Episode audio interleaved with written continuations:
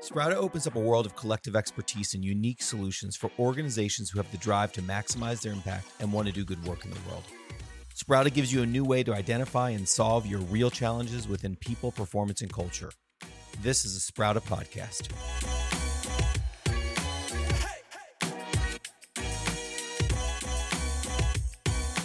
Hi, my name is Craig Foreman, also known as Culture Craig, and I'm a lead people scientist with Culture Amp the world's top ranked people and culture platform. I've always been driven by a genuine curiosity of people and have built a career around my personal mission to help the world work better by improving the places we work. In this podcast, we're amplifying the professional and personal stories of people in our industry who are passionate about making a difference and courageously delivering better experiences for humans at work. This is Humanity Works with me, Culture Craig. Three, two, one.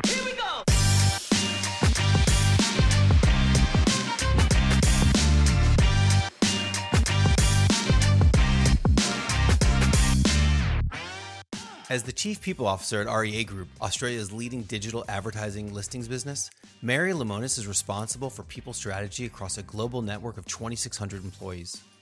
One of Australia's most well known industry practitioners and passionate about leadership, Mary is also an incredible leader herself.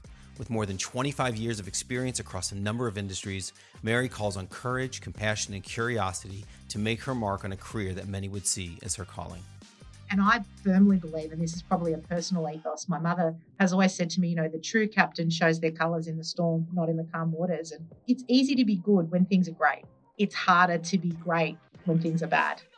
And really good leaders are great irrespective of the, the market context that they're operating within. It's harder because we all get tested and triggered, but you know that that is what great leaders do. They're super consistent.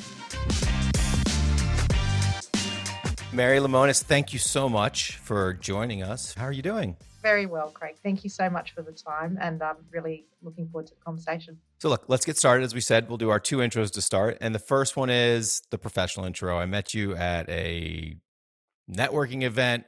Hey, I'm Craig. I'm a lead people scientist at Culture Amp. Mary, you are? I'm the Chief People Officer of REA Group, and uh, I've been in this role for about three and a half years and head up uh, people strategy across uh, the, the, group. It's various businesses, various locations around the world. What about if you introduce yourself to people outside of what they can see on your LinkedIn profile, your professional description? Who's Mary?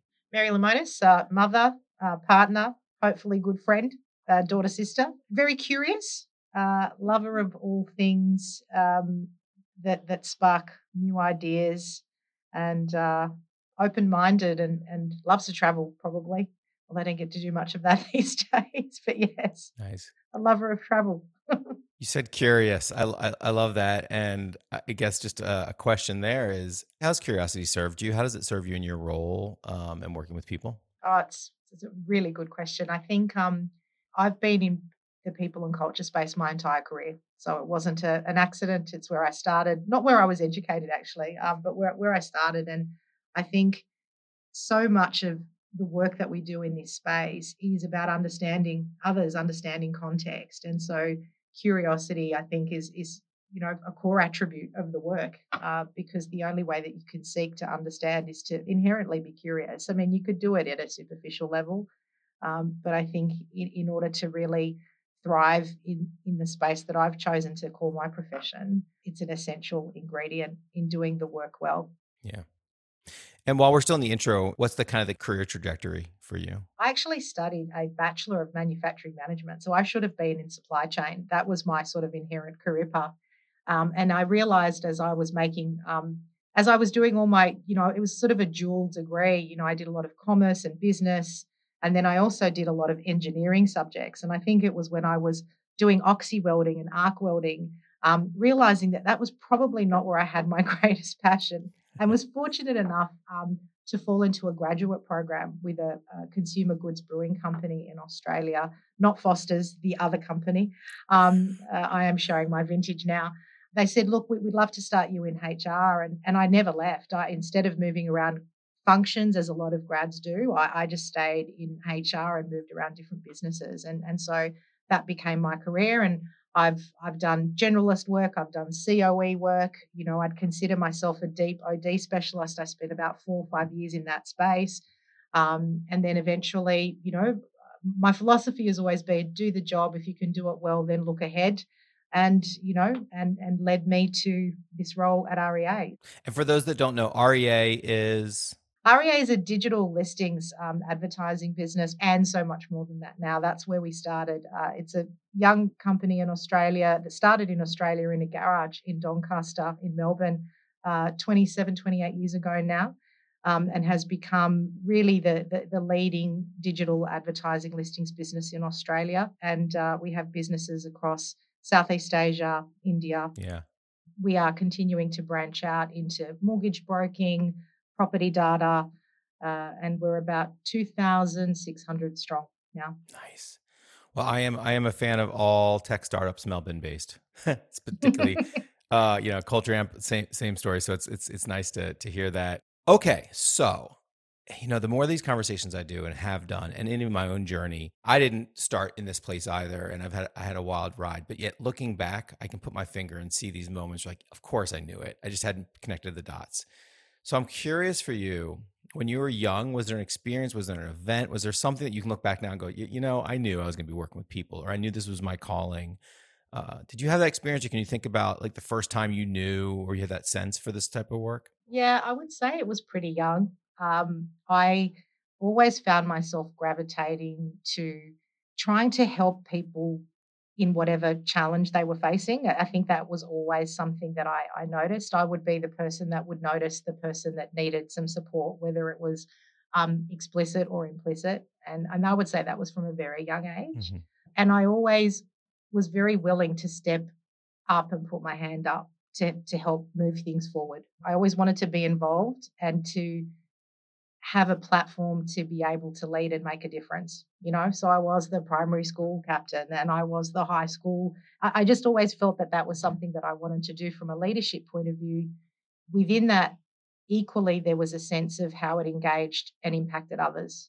And, you know, albeit that my uh, bachelor's degree, you know, wasn't in psych or wasn't in, you know, uh, uh humanities or HR. I, those callings had always been there, I think, for sure. Yeah. That, and you mentioned you mentioned that you did this grad program. They put you into an HR track, and you stayed. Was there a moment when you were in that? Like, did it just kind of happen, or was there a moment where there was like an aha, or you knew I'm staying put? I think it was I don't know if there was a moment, but there was definitely, you know, I'm a big, I'm a big believer in, you know, the three circle, or you know, I think Ikigai is four now, but you know, that sense of do what you love, do what you're great at, and I, I think there was definitely a sense when I had started working in that space that I was doing something I really enjoyed, and I felt and others were telling me was adding value. Mm-hmm. You know, I remember applying. There was lots of grad programs back then, and in the they were very big in the consumer space. You know, Mars, Nestle, Unilever, all those big organizations were running a lot of those programs, and I would always put supply chain as my first preference, even though I actually knew that that wasn't where my heart was, because I thought well, I need a job. So, and this is what I studied. And and funnily enough, the feedback I'd get from people is, look, we could see you in sales we can see you in the mm-hmm. hr group so people were seeing something in me i actually one of the organizations who shall remain nameless said we actually think you're too gregarious for the supply chain organization which i thought well it could be damning on me but it would also be damning on the function that is supply chain i don't know but um yeah but but i felt like early on in my career I, I just felt like i was really enjoying what I was doing. And I felt like I, could see that it was adding value. Yeah. And that for me was all the propulsion that I needed to sort of say, yeah, I'm going to stay in this space. And clearly you're a people person. People are reflecting that. Of all the things to choose, aside from from HR, people ops, why supply chain? Like where did that decision come from? Well, supply chain, because I studied a Bachelor of Manufacturing Management. And so I just felt like, well, that was the track, right? You know, I'd I'd gone to, I'd been paid to go to university to study this. This is what I should do as a living. And yeah, so so I, I guess it was just that conditioning of you do what you think you should do because you've studied it. Mm. You know, and I think you don't realize this when you're at university. Our kids, hopefully, I keep on saying to my son, look, don't get too stressed. Whatever you choose may not be the place you stay. And I think when you're younger, you don't realize that. You think, well, this is what I've studied, so this is what I should do. Yeah, it happens. And I love what you hit on about people reflecting back to you. And it, it, I think about many conversations I've had in my learnings in my life that, you know, we're not designed to go it alone anyways. Like we've always, even as babies, looking to our parents, like how we work with each other and listen. I guess where I'm going with this question is what would you say to others about like what the world is reflecting back to us and listening to that and how we learn? I mean, I thought it was really interesting that the world was kind of telling you as you were on your own journey trying to figure it out. So if you were talking to a group of like like your son uh around yeah. this of like listening to signals and you know what comes up for you when when I ask that question? It's a really good question. I think um I would say you have to listen to both voices. You know, I think you, you have to hear what's being reflected back, um, be open enough to hear what's being reflected back, as well as tapping into, you know, the, the second brain, you know, the, the, the gut. I think there's definitely something in that. I think, and for me, the gut is just so important because when I talk about when that moment clicked once I was in the P&C space, was I could see I was enjoying it and I could see I was adding value. That was mm-hmm. something I saw in myself that just verified what had been probably being reflected back to me a bit earlier when I hadn't actually experienced the world of being in HR. And so it was a it was what people were seeing that I hadn't seen in myself. And so sometimes people see that first. And then there are other times when you might have a point of view and it's just about either, you know, verification. You know, I I know that we all sort of say it's about trying to look at your life through all the different angles. And, and sometimes it's hard because you get wedded to things. And I think this is one of those wonderful things. I I never thought experience was important until I became more experienced. um, yeah. And your clarity of understanding, I think, does sharpen as you have more experiences. You know, mm-hmm. hopefully, if we're all open minded enough, that's what does happen. You have to be prepared to be open to hearing what other people have to say, but you also have to have a sense of what it is you think. You know, I think the challenge as you get more experienced, uh, is is how do you make sure you keep that open mind yeah. and not get too wedded to your own sort of long held beliefs? You have to constantly be prepared to challenge them. Right yeah. If you don't have that kind of that internal grounding and you're just looking for others opinions you're, you're drifting. But if you're only listening to yourself sometimes you're you know there's that quadrant of what you see in yourself that others don't see what others see that you don't see. Exactly. so how do you balance that? I think back to when i joined culture amp one of the questions in my interview was i was doing this presentation it was what's your superpower and I remember thinking about it. I listed a few out that I thought, but it clicked for me. Go ask some other people. And it was interesting that like three of the five people said consistently one of the things I had written down, and that to me was that's the one I should probably use. Absolutely. So how to how to balance those two out. Okay, so we'll end this by saying, let's say you're in front of a, a classroom of graduating seniors at uni, and you're giving them one message about what they should hold on to as they kind of embark on their careers from your experienced position. If you had to summarize that, what would the message be to that that group of young people? Simple to say, harder to do. Find what you love. Find what you're great at. The career that will allow you to live the life you want to lead, and mm-hmm. whether that be flexibility, money, travel, whatever. Really work hard to find the intersection of, of those three. And, and now we, we talk about purpose, you know, at a broader level and, and what will give back at a community level uh, I sort of wrap that up in the life you want to lead because people have a different dial on that. Not everyone's wired in that same way. And so I think, yeah, find what you love, find what you're great at, find what's going to allow you to live the life you want to live. We work a lot. You know, you take sleep out of the equation. I think IKEA says a third, a third, a third in their ad. It's probably a little bit more than a third at work. you know, third sleep, a third work, a third play. You know, we, we all know inherently how much value we get, others get when you're doing what you love and you're doing something you're great at. And so, yeah that would be the big message for me. An old message, uh, you know, but I think it, it, it's timeless. It's important. And I love what you said too. You know, as I've gone on this journey working with individuals and organizations, remembering passion's an interesting thing, but my passion maybe I love building and flying model airplanes. It's never going to pay my bills. So I go to work so I can do that passion. And remember that our passions don't always have to be directly aligned with work. Some people are working and are fine working to do the other thing. Yeah, absolutely. And just holding that and remembering not every, not everybody's job has to be their everything and that's okay too.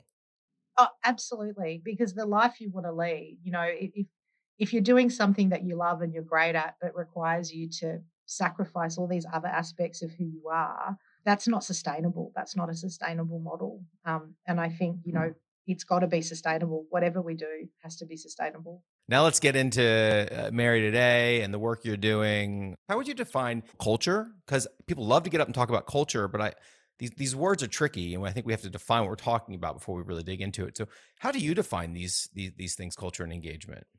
I define culture as you know, in its most simplistic way, and I think a lot of people have said this before. You know, it's the it's the implied and the explicit, you know, scale collective behaviors, symbols, artifacts in a business.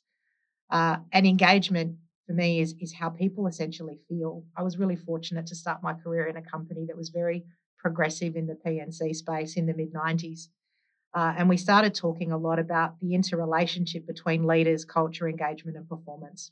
Mm-hmm. And, and the way we talked about it is, you know, leaders are essentially the organizational role models that cast the biggest shadow. How they show up impacts culture, which is the scale, collective, implied, or explicit behavioral norms, mm-hmm. which then impacts how people feel, which is engagement, which then impacts performance. Yes. And that arrow goes both ways. And I think that's what we really strive for in our work because the true testament, I think, of a business is not the good times, it's the hard times. And your ultimate safety net are leaders who are constructive at scale, not one or two, but the majority of leaders really having underlying strong constructive behaviors because that will be the ultimate test, I think, of a business's ability to sustain its performance in good times and in bad. You know, I, I love this high level definition. Culture is the way we do things around here. Yep. Really simple, but it's it's what you're talking about. It's the behaviors. However, I think that umbrella covers family, covers how I am with my friends, how I am at work. We have to be clear that when we come together in organizations, there's also contracts we sign. We're there to produce. Where you know these, these layers are there, and if we don't, it disappears. My family's not going to disappear. Work may shift. The company may not fail. I may not work out here.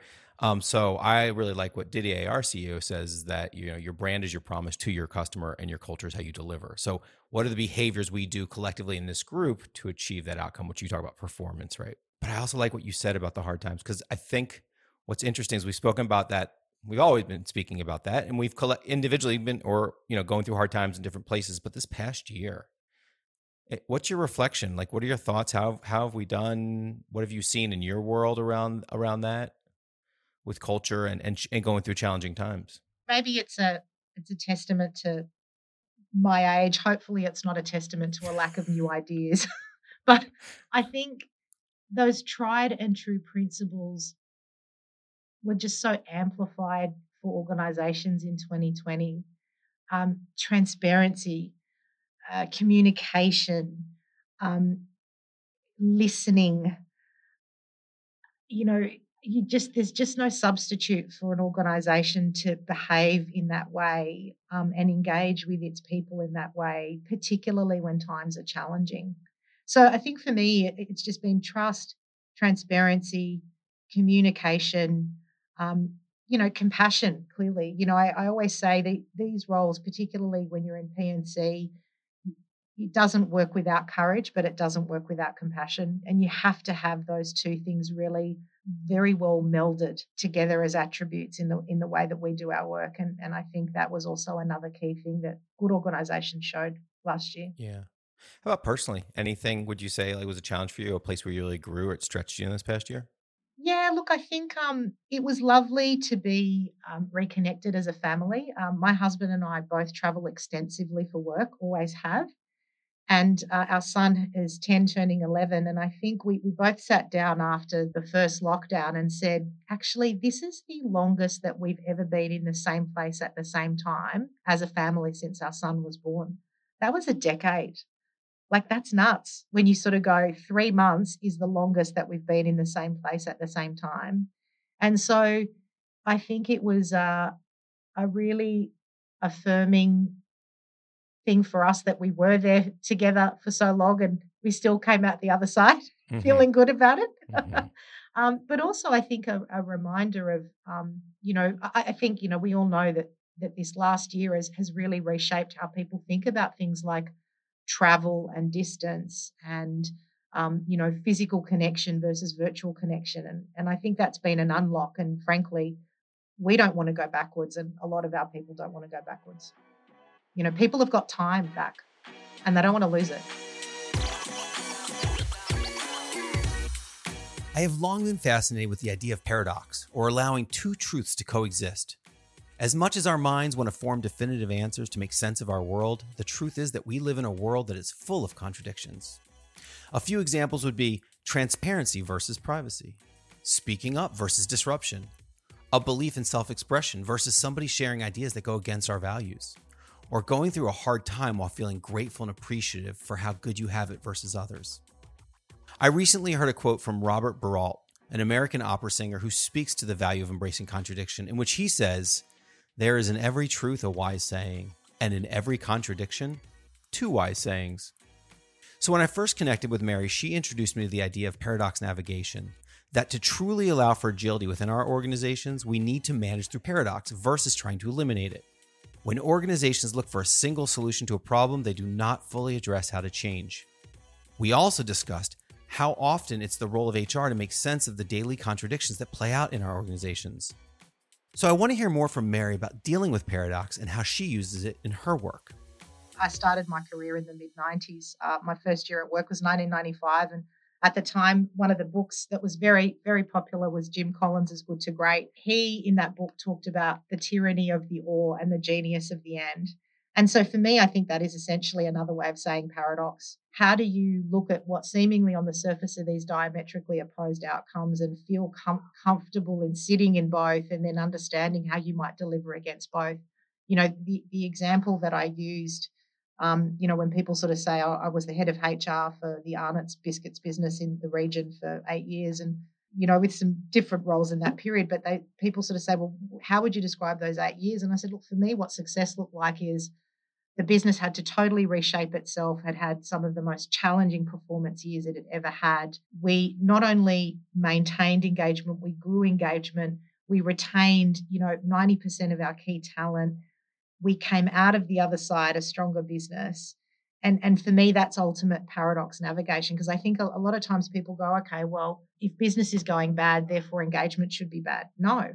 Why, why wouldn't we challenge ourselves and say, there is a way for those things to to exist and for, for people to feel good about their business, even if the business is currently experiencing some tough times. And and that's what's been really interesting for me, transitioning from a business like Arnott's, which has been 155 years old, Campbell's Soup just turned 150, I think, a couple of years ago, to coming to a newer business that hasn't necessarily seen those cycles. Mm. And they exist. You know, what goes up must come down. You know, you will not always be on this incredible growth trajectory of double digit, you know, top and bottom line growth. Tech people, cover your ears. Tech high growth doesn't stay forever. But you know, that is that is the cycle. That is the cycle of business. It's the cycle of life. And I think um to, to challenge ourselves and to know that we can try and we can strive for for excellence and optimism and performance even if on the surface, you know, some that you know the business might be facing certain challenges, I, I think you know that is our obligation as as P&C practitioners. We we have to be. We can't also to go, okay, well the year's really tough, so we're all going to pack up and go home. Like that's that's not how it works. And and I firmly believe, and this is probably a personal ethos. My mother has always said to me, you know, the true captain shows their colours in the storm, not in the calm waters. And it's easy to be good when things are great. Mm-hmm. It's harder to be great when things are bad. And really good leaders are great irrespective of the, the market context that they're operating within. It's harder because we all get tested and triggered, but you know that that is what great leaders do. They're super consistent. When this conversation, I've had this conversation a few times, and I, I think back to a conversation I had earlier last summer with uh, Caitlin Holloway and Claude Silver, and I thought what was really interesting that came out of that conversation was also be looking for those that aren't in leadership positions right now because tough times will help you identify future leaders. So absolutely right. Be looking. Who are our future leaders? How do they? How you know? How do they survive this? And how do they show up in, in this particular challenging time, or in challenging times in general? I think we just all sort of say resilience is a core competency, and it rolls off the tongue now. You know that wasn't something that was there and clear as an attribute or a competence at the beginning of my career you know when when when you were talking about competency models then but now you know we understand that it does become particularly as people grow in their careers it, becomes a defining attribute of success you know not the only one but it's certainly critical you know life is full of complexity and challenge and um, how people navigate that and their ability to bounce. You know, I always talk about the rubber band. You know, I've, I've had the good fortune of working with a, a coach on and off throughout the years. And someone said to me, Well, what's been the biggest thing? The rubber band's just shorter. I just bounce a bit faster than I used to. The things that used to keep me down for months now keep me down for days. Yeah. Things that used to keep me down for days now keep me down for hours. And And that's, I think, if all of us can make that rubber band just that much shorter than it used to be, uh, you know, that's that's progress. And it's a reminder. You know, I had read a lot, you know, in school and leading up to. There's a lot of research around uh, cultures going through challenging times and how people will reflect back and say, "Yeah, there's something I miss about it." So in UK during the bombing raids, soldiers that go to war often will come back and say, "You know, as, as awful as it was, there's a piece that I missed: the camar- the connection, the going through that challenge together."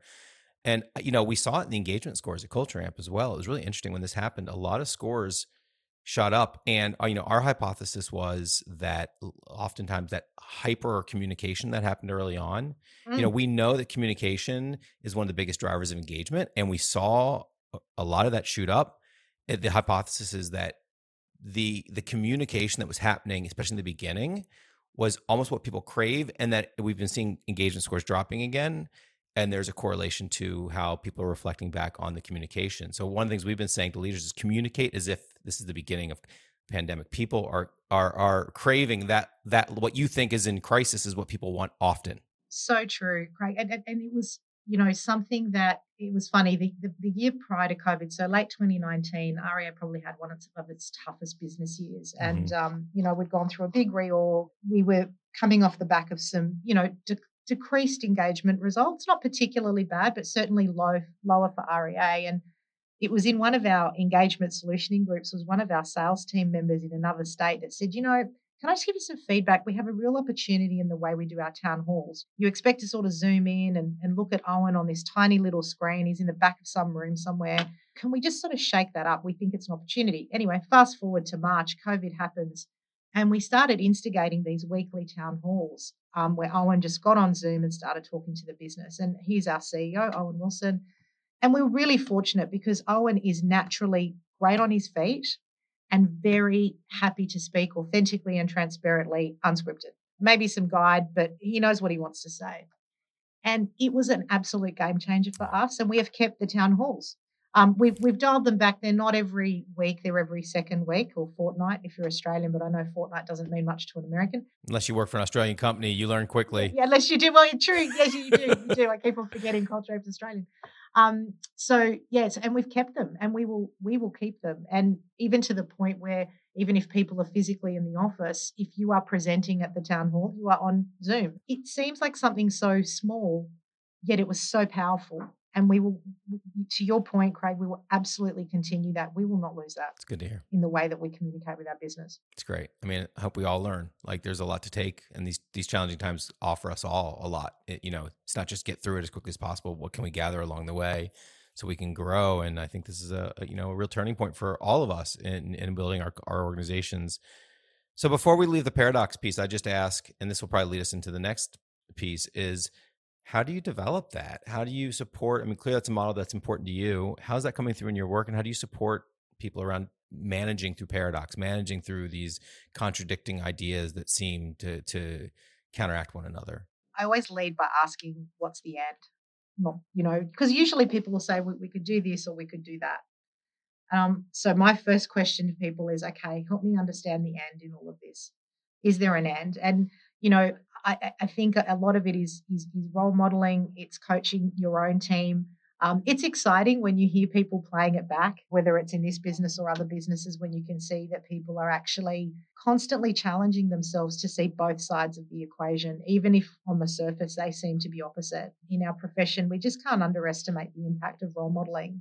And it's not about one leader. So I certainly, um, I've become known as the, the, the, sort of the, the, phrase person a little bit at REA. I don't know. I think when you come from a different industry, phrases that are just really commonplace, then you come to a different industry, you're not there in the business. When I was at Campbell's in the US, people always used to say, you know, is the juice worth the squeeze, right? Like, is it worth the effort? and so I remember the first time I used that at REA, and everyone just sort of stopped and started laughing their heads off. Like, what did you just say? And I'm like, really? I, I thought this was a common turn of phrase.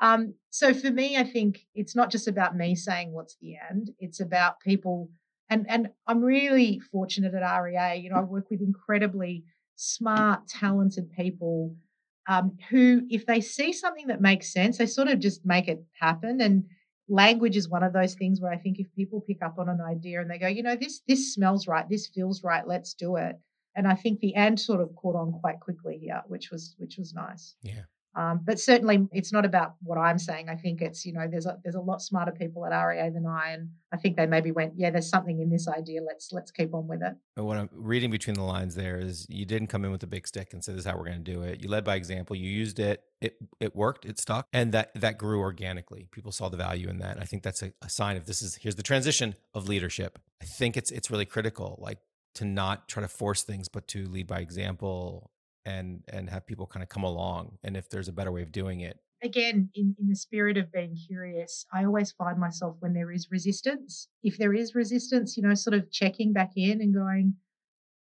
are people resisting because it's uncomfortable or are people resisting because this is just like a i think it's a great idea but others don't? I was recently talking to one of our board members and i said we're in this interesting place with REA's culture because it's so strong but we're now at the one percenters, not the low hanging fruit. And sometimes that becomes even a little bit more complex because you've got to figure out, okay, what's going to move the needle a little bit more as opposed to, you know, things are just busted and we've, we've got to do this, yeah. that, the other. That's not where we are.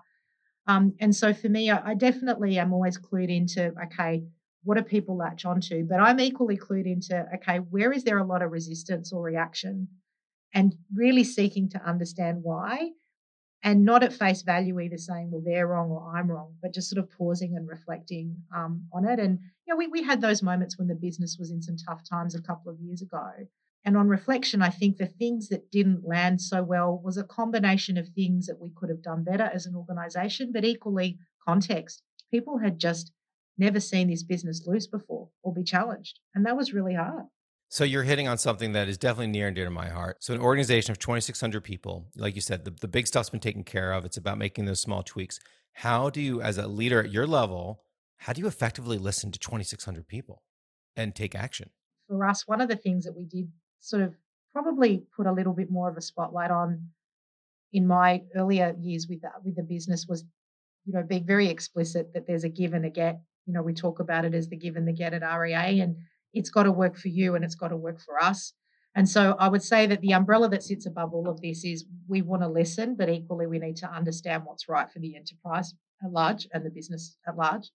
Uh, we do a lot of surveying, focus groups, listening to the point where I sometimes worry, oh my God, another survey. What's caught on recently, and I'm sure, you know, maybe a, a little bit earlier than what I've cottoned on to, is this sense of uh, a listening strategy, which we haven't really talked about explicitly at REA, but it is just the way we roll. And it was interesting when COVID happened and we were doing those weekly town halls. We had this idea well, why don't we do like a live tracker so that at each town hall we ask people the same question every week? just to get a sense of sentiment mm-hmm. and then be able to play back and go, what information did we share and what did that do to sentiment? And it was the same question. We asked the same question for about 19 weeks straight, I think. Uh, and it was about, you know, I feel that the business and the leadership is acting. I have confidence in how the business and the leader leadership is is is facing into this sort of challenge. So so for me, there is no substitute for asking people their points of view. And the balance that we try and strike, and I'm not sure if we always get it right, is you can over survey and over ask. But equally, as long as you get a statistically significant sample size telling you what you think, it doesn't have to be everyone always. Mm-hmm. Uh, but we take lots of mechanisms to keep on asking, and you know, then we also seek to understand in different ways. So we recently did a culture diagnostic. Um, we used the Human Synergistics OCI for that. We just didn't leave it at that. The and was we actually did sort of focus groups and key interviews with leaders to be able to give us even further rich data to support the culture diagnostic. And the same with engagement. You know, we use Culture Amp for our engagement survey. Uh, and, you know, again, we, we don't leave it at just the survey. You know, we then follow up with conversations to really understand the, the, data that we're getting back. We, we constantly ask. Mm. But equally, I think we're very explicit now with the business, probably more so than we have been in previous years, that we want to understand how you're feeling, thinking, and the business has to make the right decisions for the enterprise at large. And, you know, and, and engagement culture is no finish line. It's always it's always an evolution. It's always like you said, it's this listening cycle. And you hit on something like now, you know, my first two years at Culture Amp, that's pretty much what I did was working with organizations, helping them think about their strategies around this and leveraging our tools. And But one of the big things I took away from that time was that eh, I, there's really this, this term survey fatigue. And what I learned is it's not survey fatigue, it's lack of action fatigue. Yeah, so true. If you're asking and people are giving you feedback and you're adapting and shifting and changing, they'll keep giving you feedback. It's, it's, either when they don't see the perception that it's not being listened to or it's really not being listened to which is critical to know because i think there are a lot of organizations that do listen that take action and aren't doing a good job of communicating. We heard you. This is what we heard. This is what you'll see. We'll follow up. It's such a critical piece. And do one or two of those things versus trying to tackle 10 at any given time or at least communicate out. You're sending the signal we hear you. And so people say, well, our our, you know, our response rates are, are down. And I said, great. Take like what you just said. You have enough data. Take that, but communicate here the 60% that did respond. Here's what we're doing. We're doing it again six months. I promise you that if people are here seeing that you're responding, that those rates will go up because look, there's a historical lack of trust, and organizations for a long time didn't do that. So now that we can, we should, and it's it's not just about survey. Survey is just the first piece. It's collect, survey, uh, absolutely, right? Understand what you collected, and then take action. Do something with it. So true. I love that line. It's not survey fatigue; it's lack of action fatigue. I will be using that. um, and fortunately, it's not a problem that we've experienced. And so hopefully that's an implicit nod to the fact that people do see that we, you know, yes. ask for information and do something with it. You know, the, the most recent one was our Future of Work survey, which we did back in August. We're about to do again, which really shaped our our position on future of work and what we were doing there. So um, it really is is pivotal. But to your point, it's just the start. It's what you do with it that matters. And it never ends. This idea that you're going to do it, fix it, and move on. Like I always talk to leaders about that. Remember, don't let go of this idea that it's one and done. This is a cycle. It's it just you're always going to be do, collect, understand, take action. Collect, understand, take action, and just keep moving in that cycle. So, let's talk about leadership. I mean, again, I'd love to take your perspective. You think about it at a high level. You're thinking about you know, a lot of leaders. Um, how do you think about leadership, and how do you like? One of the things you said was self leadership. I'd like to get into that, but like, let's just start high level around leadership and your approach to leadership. I think it's just so critical in organizations. I really do. And I, I, I do, you know, firmly believe that, you know, whether you're an organization of 100,000 or an organization of two and a half thousand, it's, it's the collective leadership of the business. You know, if, if, if I've only got limited investment, I have to make sure that there's enough going into the leaders of the business. And whether they're senior leaders or frontline leaders, you know their reach and the and the, the shadow and the shadow not being a, necessarily a bad thing but but the shadow they cast over an organization is huge. And I, I often talk to my team you know it doesn't matter how you know fantastic the intended employee experience is if if the vessel by which the individual experiences it which is largely driven by their leaders so much is reliant on how that is interpreted and enacted um, and engaged with by the leader of an individual in our business. And and that's the same as you know for me as it is for anyone else in the organization. So I, I think of leadership at its core as, as being excellence in we've got our sort of our strategic leader framework at REA. Um, if I talk at the senior level, I would say it starts with being brave um, and being brave, not just from a interpersonal perspective, but also when you think about marketplaces and, and looking at ways to, to create um, new ideas and, and take risks. I look at it through the lens of great leaders know how to simplify. They know how to regard what's important and disregard the noise. Um, they are considered. You know, they they are very thoughtful about where they they seek information, and, and they know that a key role that they have is to inspire. And and so that's the framework that we use within REA as we think about our senior leaders and then for people leaders, um, which we all are in different guises, we, we get a little bit more specific about the, the competencies that we look for um, in, in good leaders, which is around empowering, um, creating psychological safety and inclusion, and some other competencies as well. So, you know, for, for me, I, I think really good leaders, they're accountable, they are courageous, and they're compassionate. And they definitely motivate and engage people to be better than what they thought they could be. So if I say leader versus manager, what would you say? Uh, my expectations of a manager are that they're great simplifiers. You know, if I think about that as a as a, as sort of a strategic shift, I would say that that is something that I expect at a higher order level. Um, you know, we're going to get into a really interesting conversation here because some people would say, well, everyone's a leader, even if you don't lead teams. If I if I think about the the known convention of how I would use leader and manager. I would say for managers, it's about being operationally focused on the team and the goals. For leaders, I, I would push more into that strategic lens where I think about inspiration. Do I think managers can't inspire? Like, of course they can, but I think it's also about what the role affords you to do. And as senior leaders in a business, your ability to scale just increases exponentially because you have the platform to do so. And as I say to people, you know, everyone's watching. They're always watching, even though you don't think they are. Uh, we talked about your brand is your promise and your culture is how you deliver. To me, the underpinning of that is those values, those things that you can look to say when we're confused or not sure, help guide our behaviors. And we're very astute we watch and we pick up. I think, like I talked about before, I can walk into my family, to my friends, to the grocery store, to work, and adapt all the way through knowing different rules and different what's you know what's acceptable and what's not. And I think that's mm. really amazing about the human. I think it's part of our survival tactic and remembering that. And I always think about that with the employees. We all have that ability. They're watching, and if you're a particular senior leader, there's a, a judgment of misalignment between what you're saying the values are and how you're behaving it's probably the biggest thing that corrupts and undermines an organization. Then you get the gossip and the side stuff because they're trying to deal with that lack of alignment.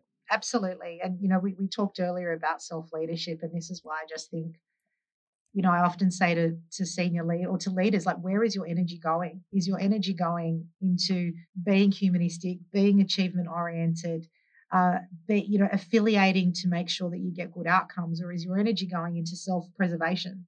because that's I think when that disconnect is really obvious. You know, we've all been there. Like we call it call it flow, call it what you will.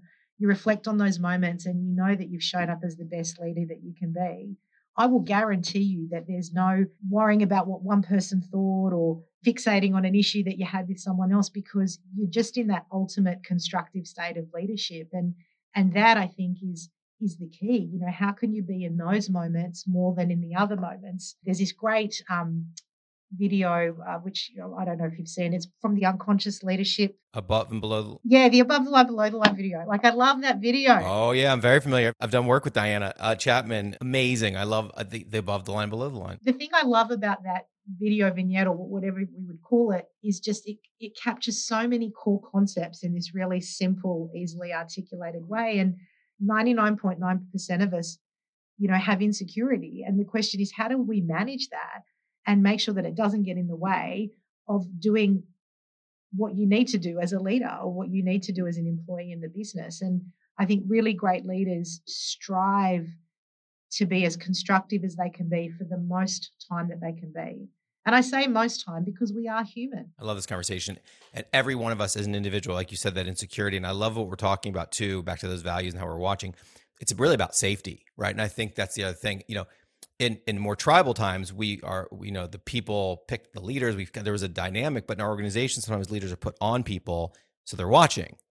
And if those if that's not aligned if what you're saying what you're doing is different and i have to still stay aligned with you i'm not safe there. And what you mentioned self-preservation. So now we go into self-preservation mode. And that's where the small pockets the small groups and like so i see it in organizations i've worked in with the energy gets leaked. There's so much wasted energy in that, you know.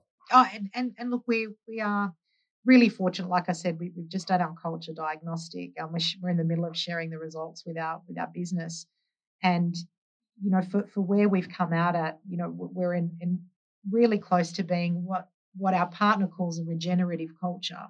Uh, and and that's truly one that just you know you've got that sort of momentum you know you move from this sense of being responsive to being regenerative and and we're really close. We're not all the way there yet but that to me is just that flywheel because the energy goes into the right place right? The energy doesn't go into oh god what's this person going to think? And if i say this and if i don't do this the energy is just going into getting the work done because there's fundamentally good sense of self good sense of trust. I'm working with people that have my back. We're all trying to do the same thing. And when you get that happening for most of the time and I say most of the time because I think it I think it's unrealistic to expect that it's going to be all of the time because we are humans and we have our triggers and our moments and our days. But when you get that happening at scale and at scale in leadership, that's just such an unlock because the energy is going into the right place. When it's not happening, like we're all human too. Can we own it? Do we start blaming others or can we be like, man, wow, I'm triggered right now. Let me just take a step back, you know, versus lashing out, acting out, like unconsciously being driven by that versus being aware, you know. I circled in our conversation, you said something, I just circled it, but you said something about the human condition. Why did you say like what what was what what does that mean when you say the human condition? What do you think about? Yeah, I, I, think it sort of goes back to some of the things we've touched on, you know, and, and I'll go back to that unconscious leadership video, which I'm giving a great plug for in this podcast. I think fundamentally, we all want to feel like we belong. And, you know, I, I exclude the whatever percentage of the population maybe aren't wired that way, which I think is very, very, very, very small. I think at its core, irrespective, and I've been very fortunate that I've now worked in a couple of different industries, but I've worked extensively in different markets. You know, I've worked in Russia and China and Belgium and the US and Australia. And I think there's more commonality than we realize. And the human condition for me is people want to feel a sense of purpose in the work that they do. They want to feel a sense of value in what they contribute. Uh, they want to understand that they belong to something bigger than just themselves. And they want to feel that they're appropriately recognized and rewarded for their contributions.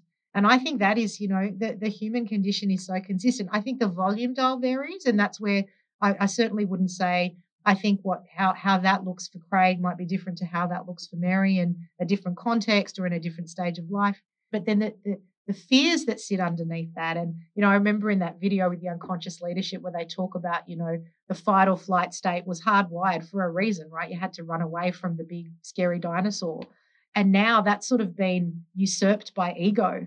Um, and I think it's, I can't remember what the statistic is, you might know it better than me, but the fact that the brain switches between threat and reward state assessment, like I think it's five times in a second. Like we're constantly scanning. I don't know if that's right. So please forgive me if it's wrong. I don't know the stat, but I mean, I think, I think I, I know, you know, I agree. It's amazing. It goes back to that thing, how, what's going on behind the scenes that we're just, it's so programmed in us. Exactly. It's scanning. Like, is this good for me? Is this bad for me? Is this good for me? Is this bad for me? And I think we all have that in us. I think the thing that's really exciting and where I have so much optimism is that we can manage that. You know, we can understand that in ourselves and we can think about that and we can arm ourselves with tools and techniques and strategies to be able to bounce. You know, that rubber band analogy, you know, what do you do to, to just to bounce and be able to sort of see it in the moment. We talked about triggering, you know, for a lot of us, by the time we've been triggered, you know, and reacted, we may have not necessarily had the power to stop ourselves in the moment. However, if we do, that's great. And if we don't, it's that ability to quickly course correct and, and and get back on the get back on the right path. The danger button's the danger button. I mean, when it gets hit and and the you know and the all the chemicals that get released and the adrenaline, that's real. That's the same stuff that was there to get us to run from the bear but it's so important when we're sitting in a boardroom and your colleague says something that feels like an attack, which may or may not have been, and that button gets hit. You're not you're not running from a bear. And you know what I think about developing leaders is can we create some safe spaces to play with that? It's a practice. I'm a military vet, right? So in the military, they put you in intense situations over and over and over. So when it happens for real, you can respond. But if we can support one another and unpack some of this and look at it and go, oh, I really wasn't in danger, or wow, that's that that's what happens to me when that happens. So why don't I not send that email and breathe? you know, how do we condition ourselves and train for that? And this is where the and comes in, Craig, because I think, you know, good organizations know that they, they have an accountability to create the environment for this to occur. Yes. One of the things we do as an executive team, and a lot of our teams use this method, I use it my own team, is we we do a robust check-in at least once a month. And, and by check-in, it's not like this quick whip around. It's a one hour, sometimes 90 minute conversation where key leaders go around and go, okay, what is going on for me at the moment that people need to understand and how that might be impacting me? The end of that, though, is that's not then the excuse to not do a self check in and a self leadership reflection. And I think that to me is, is when you know those two things combine to create something really magical is when leaders understand that they have an accountability to self reflect and equally that the environment within the organization is going to create the permissibility the conditions to be able to have a broader conversation.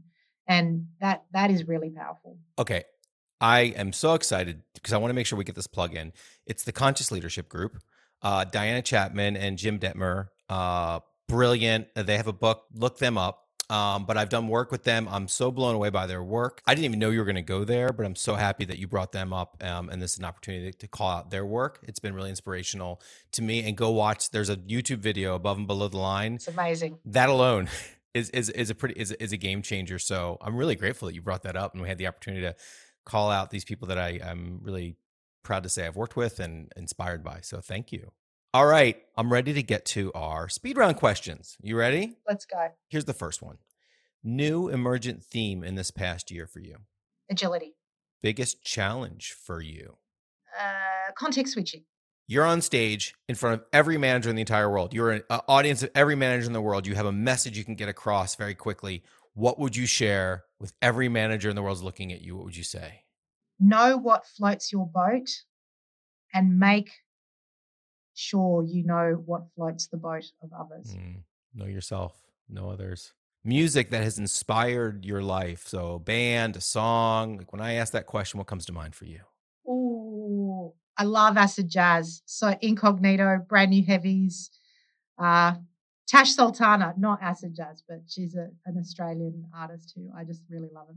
Cool. No one said acid jazz yet. I love it. if you could take a vacation anywhere in the world right now, where would it be? I haven't been to Africa at all, and I'd love to do that. I'm with you on that one. Book recommendation. Ooh, man, this is an oldie, but if you have not read it, you must read it. Catch 22. Such a good book. One of my favorite all time books. I haven't, and I need to. Yeah, it's fantastic. Major, major, major, major. You've got to read it. That that will make sense when you read the book. I will do that. I'm going to read Catch 22. Uh, podcast recommendation. Oh, look, I'm a big fan of Peter Crone um, Mind Architect. I don't know if you've heard of him. I don't know if he does his own, but I hear a lot of his through um, Rangan Chatterjee, who is a UK doctor who has like a health and well-being podcast series. Superpower. What's your superpower? Courage and compassion. How do you keep learning and growing? I'm an experiential learner, so I don't love I don't love hitting the books. Mm-hmm. So I take a lot of my learning um, through others and just putting myself in in different contexts that stretch me. That was the last one, Mary. So inspired. Thank you just for your commitment, your work. Um, I've really appreciated getting to know you in this process. I hope that we uh, continue a relationship. And yeah, thanks for doing this. Thank you, Craig. I really appreciate the opportunity, and you know, Culture Amp is such an important partner for REA, uh, and really helps us with our listening and understanding of our of our team members. The first step, I think, in any in any good plan, in any good action. So, thank you very much.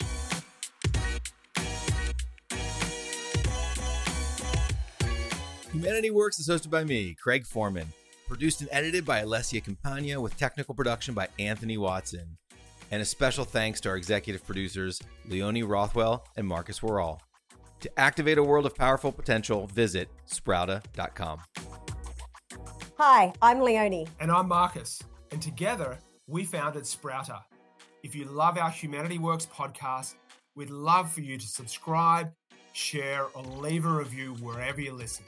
We can't wait to bring you more stories of amazing people doing amazing things in people, performance, and culture.